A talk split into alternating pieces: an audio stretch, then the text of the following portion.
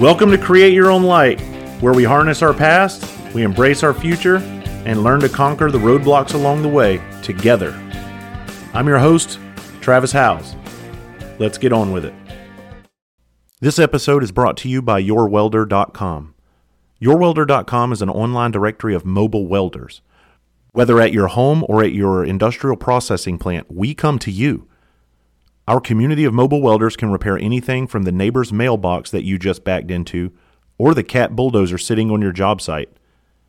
YourWelder.com is a directory of highly skilled professionals willing to help you on your job site on your timetable. YourWelder.com screens all of their welders using tools like photos from social media apps such as Instagram, Parler, and Facebook, even face to face meetups. YourWelder.com was built by actual industry welding experts who actually perform this type of work on a daily basis. And here's the best part they're veteran owned and operated. So go check them out at YourWelder.com. And also feel free to check them out on social media, where I'll include their links in the show notes. Good morning, afternoon, or evening, whatever time of day it is that you're listening to this. I hope I hope you're having a great one. I hope you are crushing all your goals in life. Um, I'm just going to get right into it. One thing that really annoys me, I'm I'm kind of on edge right now because I was just I just left the gym, and uh, I was I was the only guy on the treadmill. There's a row of 20 treadmills. I'm the only one, and all the other treadmills, the other 19 are available, and I'm on one, and out of nowhere, some guy just walks up and gets on the one next to me, and I don't like that shit. Immediately in my mind, I'm like, dude, you have all these other treadmills why are you trying to come up here and invade my personal space? You trying to make out or you trying to work out? Like, what's up? Like, what are we doing here? Like, let me know so I know that you're not a threat to me. And I end up doing like another minute and a half, two minutes because I can't focus. I, I do not like somebody within an arm's distance of my, of me. So I end up shortening my workout and uh, going somewhere else in the gym and, and finishing up somewhere else. Now, when I watch people on treadmills often in the gym, I see people all around them next to them and they're completely unaware. They're just not either watching or they just don't care. Like people in their space do not bother them. Like I'm the kind of guy like if we were going to make out, I could make out with you from across the country. Like yeah, you know what I mean? Like I don't need your nastiness all up in my space. Like I don't know if that makes sense or not. But that's how like just just back the fuck up I am. Like and that's just who I am. Like I don't in the Marine Corps, I hate to keep referencing that. But the Marine Corps preaches one arm's distance, stay one arm's distance. Because if you come within that one arm's distance, one, that's my striking range. Two, that's my I'm gonna pull you in range, and then fuck you up. But three, that's the range at which you can effectively close distance with me and hurt me. If you can grab me within one arm's distance, that's a threat to me. This isn't something I just dreamed up out of my ass or pulled out of thin air. These are real things that I've been taught and how I've lived my life. Goes back to when I'm a police officer. Watch any police officer work their salt and, and, and, a police officer that's aware, not one that's fucking sleeps in the car on duty and walks around with their fucking hands in their pockets and they're lackadaisical and they just act like there's no threat out there and they're clearly just soaking up a paycheck because they don't realize that there's real threats out there. I'm talking about watch that police officer when he's conducting a field interview or she's conducting a field interview on the side of the road. Their body is bladed and they are one arm's distance from that person. I don't care if it's little Granny Smith Apple person, or I don't care if it's some big, buff, and intimidating dude. They are always, always, always blading their stance and keeping that one arm's distance. I know police officers so badly that, and I was like this too, I would go in a private setting when you're talking amongst friends who are outside of law enforcement, which are very few and far between, mind you but watch watch the police officers that you know are in the streets, all right? And when they go to a function somewhere or they're sitting there at a social gathering, they're standing there talking to people, that back leg, that power leg is dropped back, their weapon, their weapon side is guarded from the person they're talking to. They may even They may even go as far as to have their left hand, because I'm right handed, so my right hand always goes back, my right leg always goes back. Their left hand may even be raised up a little bit, or they do the classic cop stance where both of your hands are about chest height and they're joined. And what that is, is to go ahead and deflect any kind of punch you may throw or any kind of weapon you may bring out. It's an opportunity for us to already have our weapons or our hands at the ready to deflect that. Think I'm crazy. I've caught myself talking to people like this, even after events. It's weird. And it's like, I have to be cognizant of this. I have to be aware of this. And I'm like, oh man, stop. Like, put your fucking hands down, Travis. Straighten your stance up. Relax your posture a little bit. That's why dudes like me, when I was on the job, and if you listen back to episode 10, where I talk about female responders with post traumatic stress, how when I was on the job looking back, those female police officers were such an asset to us. Such an asset because a dude like me would immediately show up on a scene and immediately present a power stance, not realizing that that's a threatening gesture to it to it to a career criminal. That is a very threatening gesture. And so then their posture changes. And there no words are even exchanged. It's our stances that start challenging each other. And then when you have a good female police officer on scene who knows how to use her verbal judo, can de escalate that situation. I realized a long time ago when I was in law enforcement, I was like, man, I love having these female cops around because they can de escalate a situation so quickly. And how they did that was, hey, Travis, back the fuck up. And that's how they de escalated it. Because when I would show up, there was no telling where that fucking situation was going. And I talk about that during uh, during comedy when I used to I used to tell this joke about getting suspended without pay uh, for two weeks because of shit that I would just say to people because I like cracking jokes. And the bad part about that is when most people call the cops, they're not in the mood for fucking jokes, people. My mouth got me in a lot of trouble back then you know, it's it's crazy what your mouth can do. It can get you in trouble and it can make you a living. And now I make a living with my mouth. Keep your fucking comments to yourself and get your mind out of the gutter. Damn it. You are some sick, sick individuals. So what I'm getting at is this. When a dude comes up next to you on a treadmill, it's no different than when you're a dude and you go to the urinal and there's 15 urinals and the dude rolls up next to you at the urinal right next to you.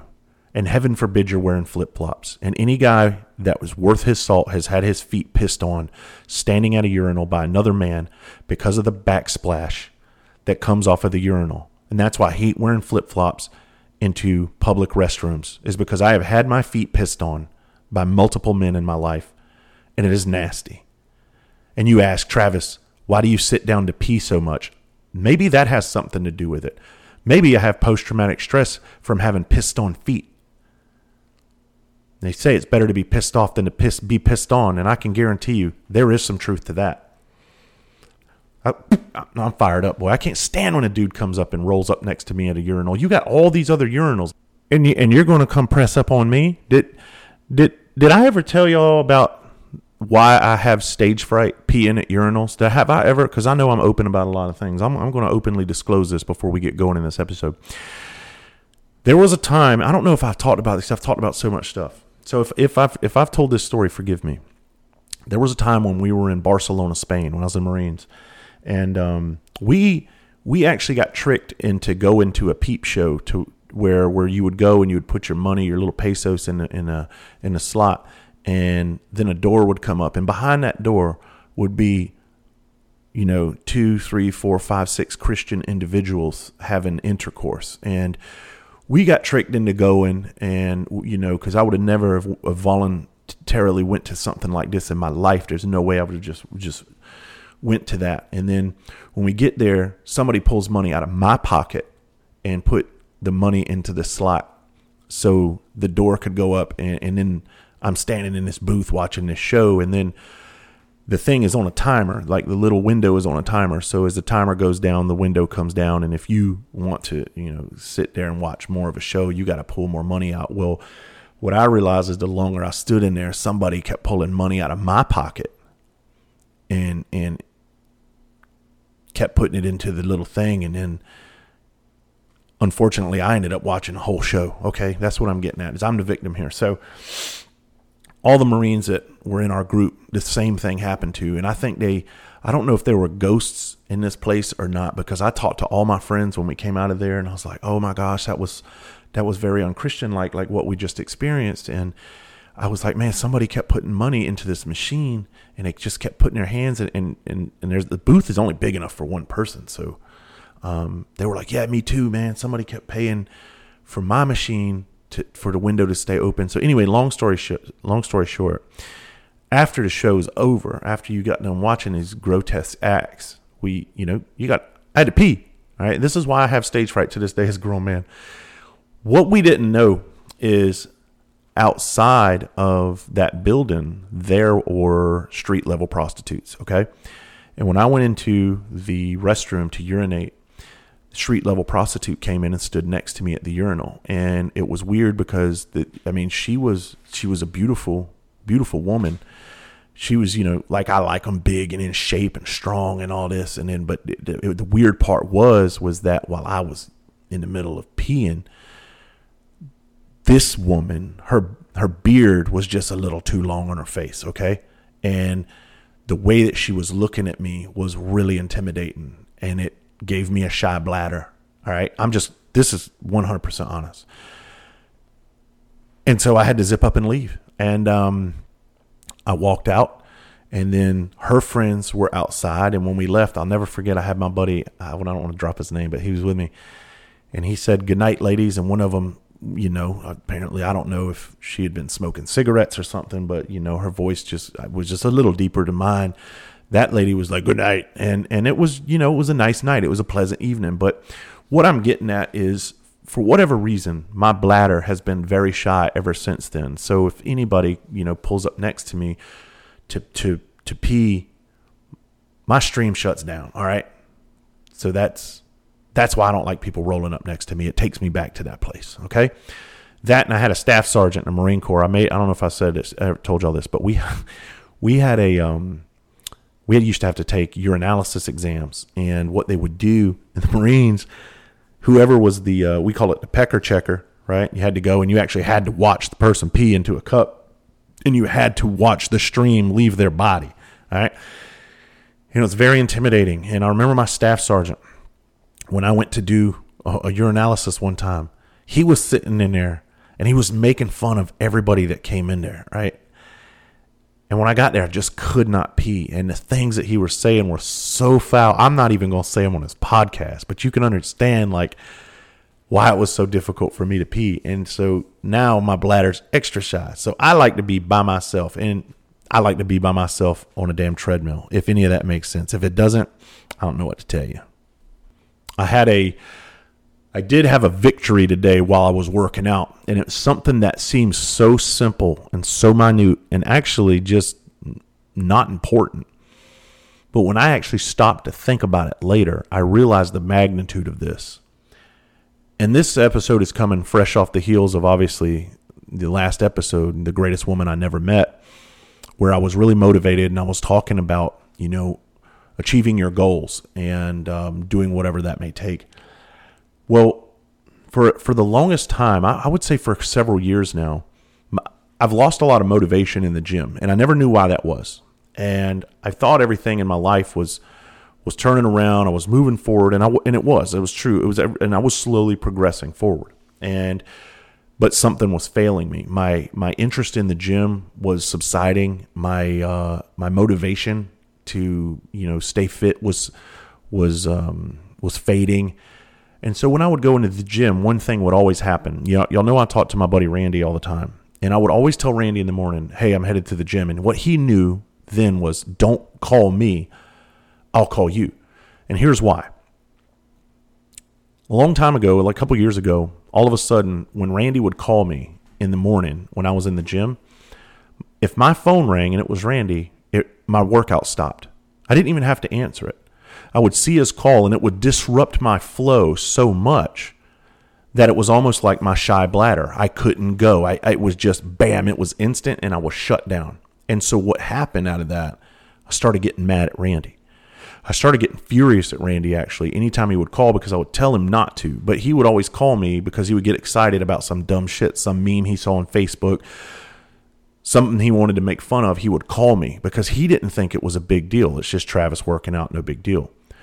Well, over the years, many, many, many, many times, Randy would call and and and I would just say, and I would say it out loud. I would go, "This motherfucker," and I would get so upset because it would ruin my workout. And I want y'all to listen to this.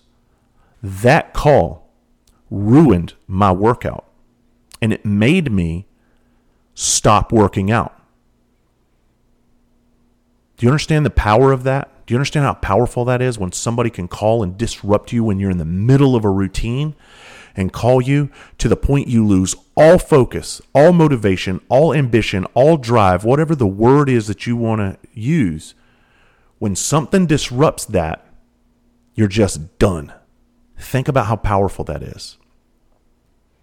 Let me tell you what it is. That's not powerful. It's absolutely not powerful. It's actually quite the opposite. It's a four letter word and it's called weak. It is weak as fuck. Now, let me tell you why. Recently, I've gotten back in the gym. I've realigned myself. I've refocused myself. I've recharged myself. I've realized the importance of certain things. And I've realized how important some things are not and I've prioritized my entire life based around this new vision that I have. This growth phase of my life. I've re energized, I've refocused, my batteries are charged. Nothing can stop me. I've developed that mindset from the Travis long ago. See, the difference with the fitness part of my mindset recently was everything else in my life I was laser focused on. Everything else, all the goals and desires and ambitions I had, I was focused and nothing could stop me with those things.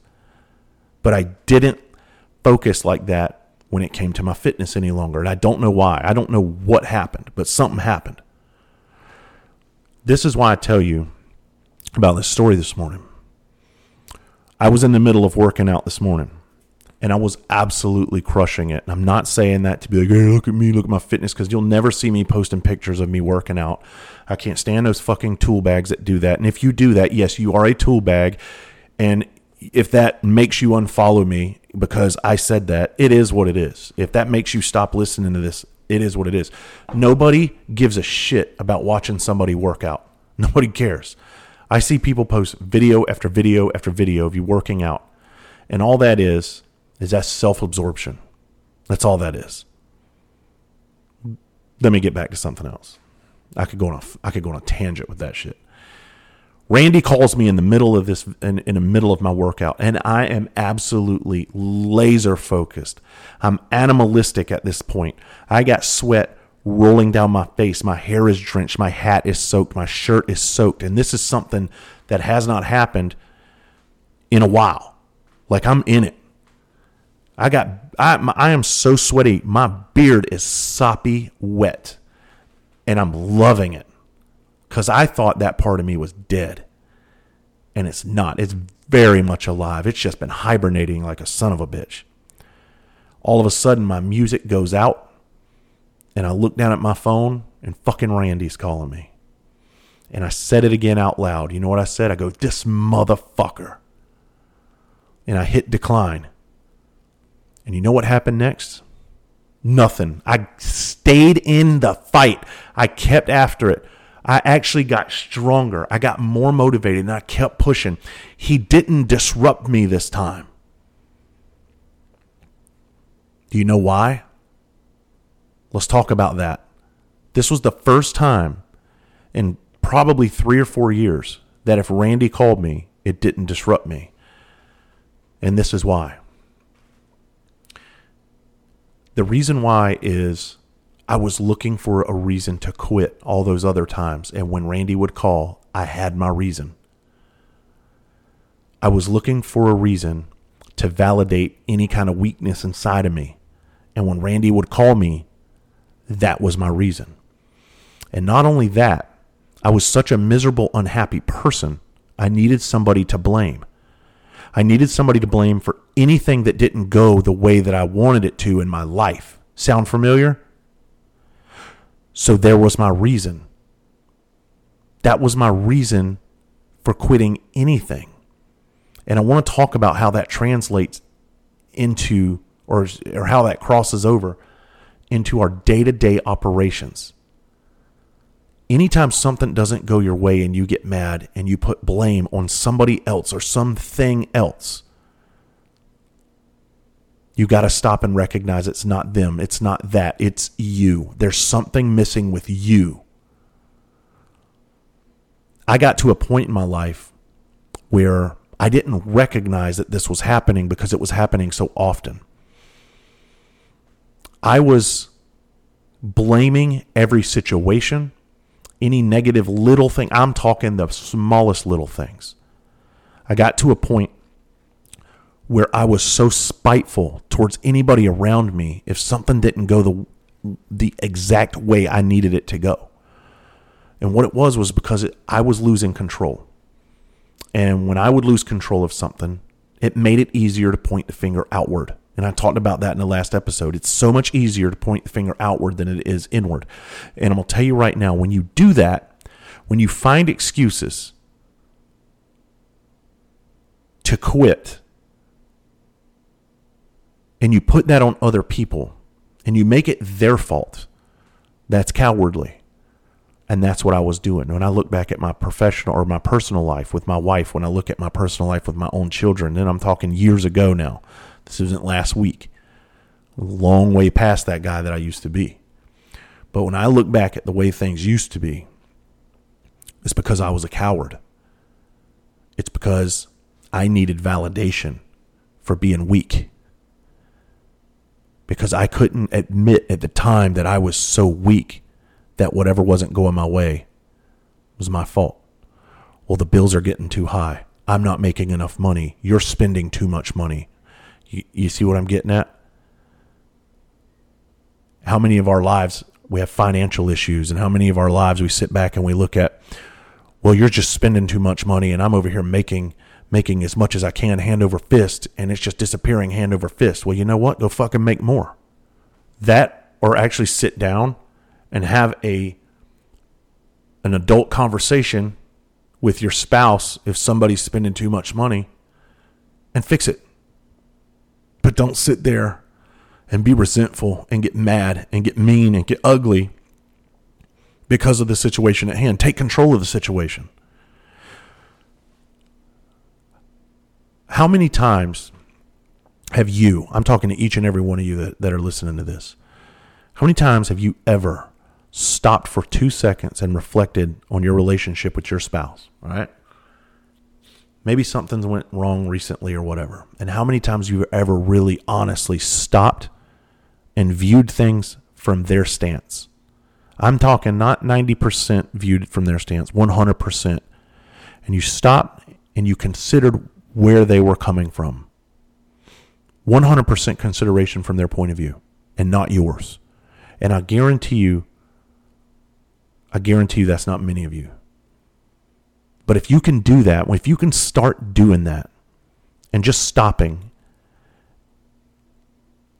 and seeing things a different from a different perspective and stop focusing so much on your bullshit, I'm telling you things will get better. I think back to that last episode where we were talking about the firefighter who was talking about losing it on his kids and losing it on his wife. Um, I, I know that man. I was that man. And I know why. I, I get it now. It literally it took this morning. It took Randy calling me this morning and me pushing through that for, and to sit back and think about why I pushed through that and why I couldn't push through that before. Here's here's here's what it is. It's not that man's wife. It's not that man's children that's setting him off. What that is is that's the excuse he needs to explode because there's something else going on with him, just like there was with me.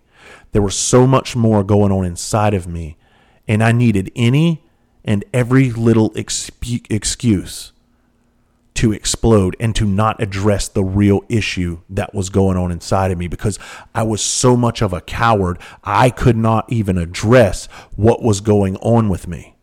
And I hid it and I buried my head in the sand and I ran from it and refuse to admit that it was me. It was somebody else. It's everybody else. And all the fingers start getting pointed and all the blame take starts getting casted like a big shrimp net. I start casting this big shrimp net of blame over everybody else and never once put myself inside that own net.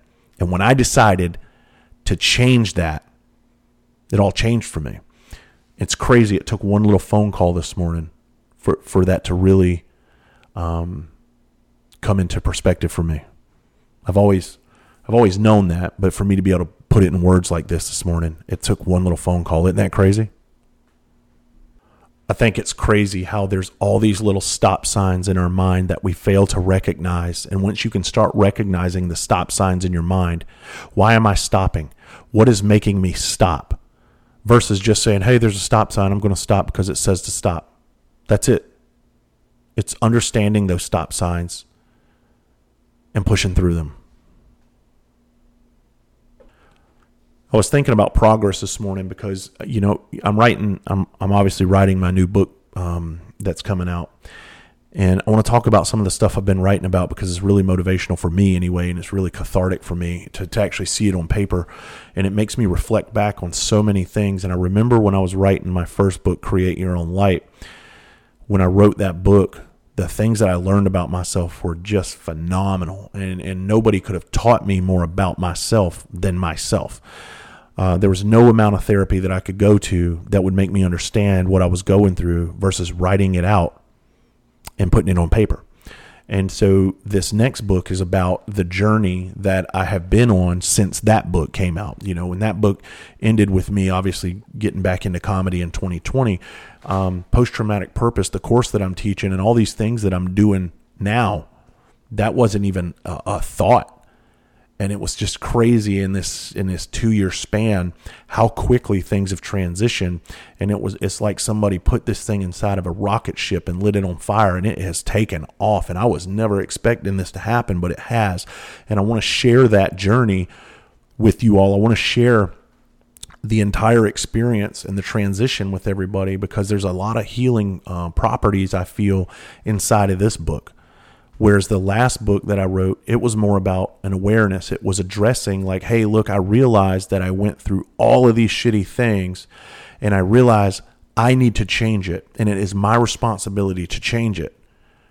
And then the book stops.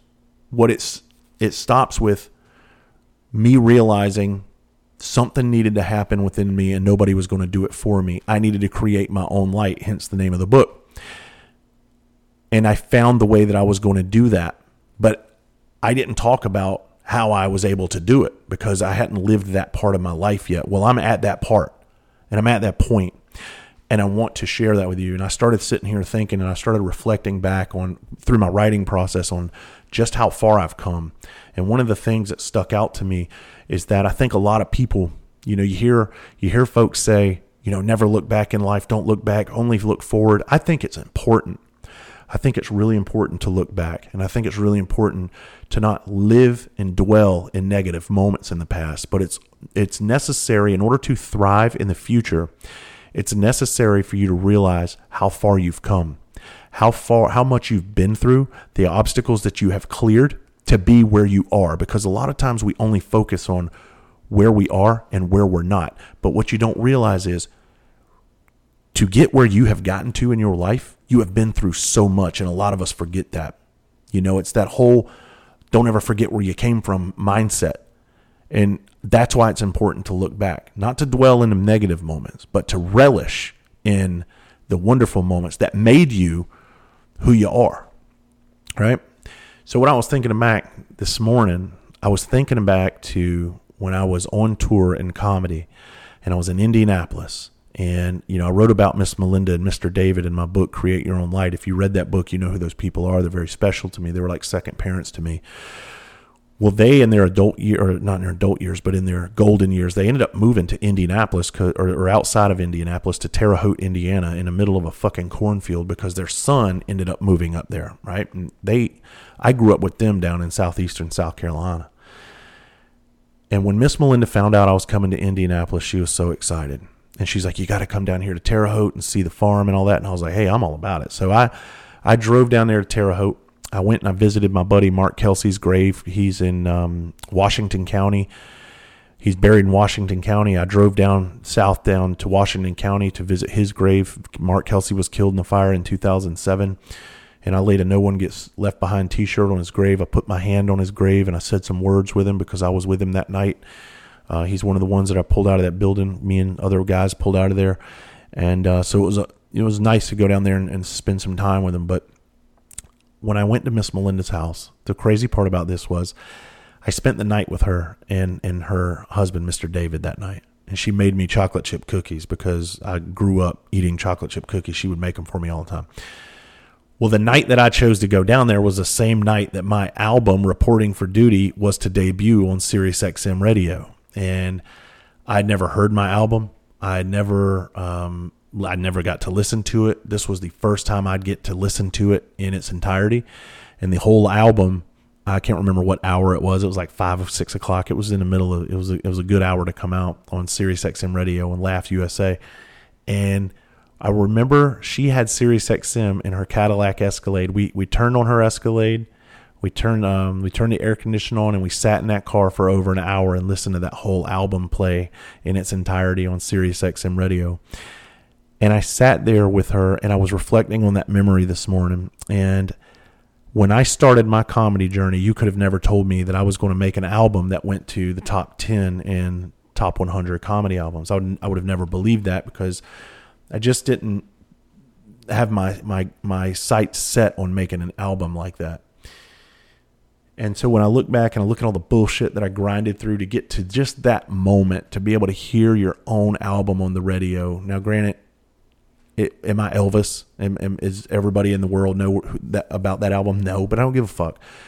That was a personal accomplishment, and it made me sit here and actually think about, wow, dude, you have come a long way since that album. And then after that album, I would be able to go and do some TV spots, and my career kept growing and growing and growing, and then until I put the nail in the coffin and I quit. And that I talk about all that in my book, Creating a Light. And that was important for me this morning, just to sit back and reflect on that. You know, because as I'm writing this next book and I look at how far I've been, it makes me proud of myself, and I think you should do that too. Whoever you are, wherever you are stop and think about where you've been, what you've been through, and what, what it took for you to get to where you're going. You don't have to constantly be um, appearing on the summit of every mountain that you climb. Okay. Sometimes you're just going to have to hike along the side of a mountain to get to the top of another one. All right. It's not, it's peaks and valleys. And I was telling a guy in this class the other day that I was teaching, he said, you know, sometimes I feel like I'm coming down the mountain, but then if then again I turn around and I feel like I'm I'm turning around and I'm going back up. And I stopped him and I go, no, bro, you know what it is? If you've ever been mountain hiking, all right, once you get to the top of a mountain and you hike down, it's not always a decline going down. Sometimes you come down, but sometimes you have to come back up another mountain.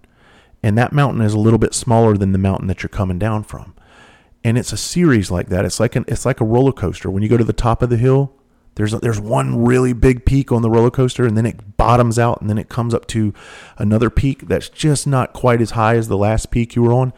That's what he was experiencing, and I've been there too, and I've experienced that. But you got to understand, every time that you're going up, you're actually still going down. You're going down in elevation, and that is progress. And you got to be able to recognize that in yourself. And you got to be able to be proud of that. Say, you know what? I'm on a fucking peak right now, but it ain't as high as that last peak was. And I'm going to keep pushing. So focus on where you've been. That'll help where you're going. I promise you. In this next book that I'm writing, I was writing something the other day that really stuck out to me, and it's one of the favorite um, parts of this new book that I'm writing. It's uh, I write this whole chapter on hypervigilance and what it's like, and I compare it to uh, the animal kingdom, and I compare it to um, how deer are hypervigilant. They're extremely hypervigilant, and nobody, like a deer, doesn't go to a class to learn that. A deer learns that from watching its parents. A deer learns that from watching older deer when he's a baby deer. When a baby deer is born, he doesn't know that every man on earth is bad. They learn that. That's a learned behavior. It's instinctual. Yes, part of it's instinctual, but there's a lot of learned behavior. Look at deer in captivity. Deer in captivity, you can walk up to them and French kiss them. They're not afraid of you. I know this because I had a deer lick me right in the fucking mouth at Magnolia Plantation in Charleston, South Carolina. Walked right up to me and stuck his tongue in my face. Pretty much French kissed me. That's a deer that's not afraid of man. That's a deer that has only been raised around human beings and he hasn't been raised around other deer that teach him, hey, those people will fuck you up. All right. What I'm getting at with this is I, tr- I teach how hypervigilance is also a learned behavior to our children if we're not careful. And without going into the whole book, I talk about how hypervigilance appears to other people and what it looks like.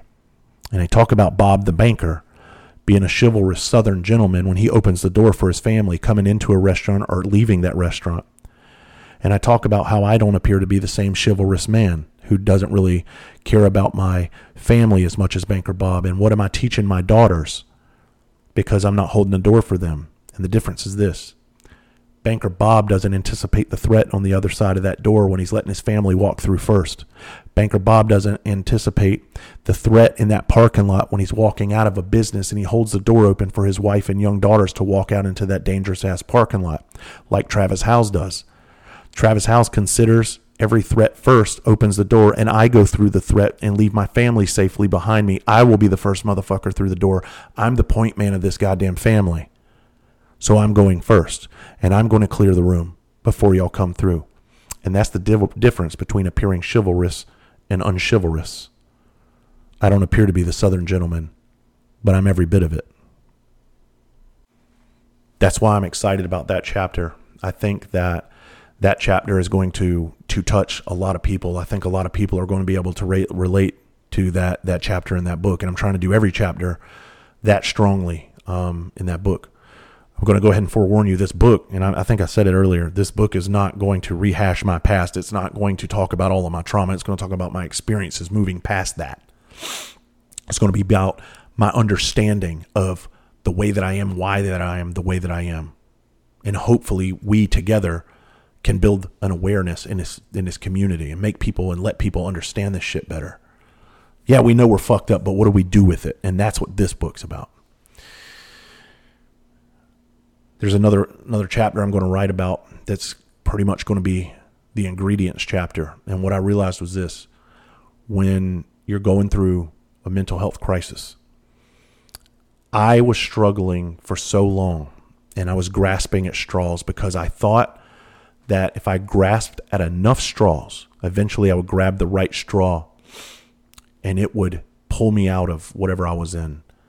And what I mean by that is I would do anything. I was so desperate. I would try this. I would try that. I would buy this thing. I would spend this much money on this thing, thinking, oh, this is going to happen. I would chase this dream.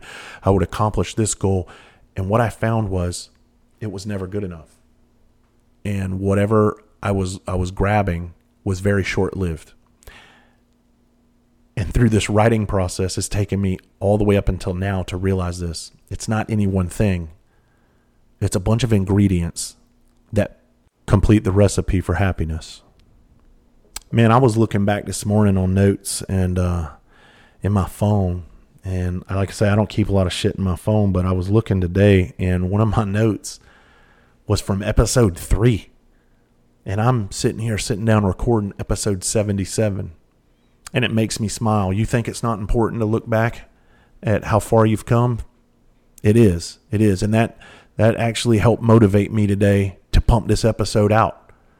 Because it's like, man, that's 77 straight weeks of content that I'm able to sit down and have something come out every single Monday. When in the beginning, I was like, man, I don't know if I can even get 10 episodes. It's crazy to think how far it's come. I don't know how far it's going. I don't know where this thing peters out. I don't, if it does, I just don't know. But I'm having a good time with it and I'm really appreciating the support that you all have shown. What I what I do ask is, you know, I'm getting trying to get better at asking for things. I'm asking you to share this podcast. I'm asking you to take some time if you if you follow me on Instagram, find your favorite episode out of all 77 episodes. Find it and share it in your stories and tell other people about it and tell them why you think it's a good podcast or why you think that they should listen to it. Um, I don't really ask people to do those things. Um, periodically, people do that, and, and, it brings a smile to my face to see the support and see people sharing, and I'll reshare it sometimes. Um, but I'm just not good at asking for things, and I don't feel like giving Instagram money um, so they can dictate how how far this podcast goes. I like doing it the grassroots way.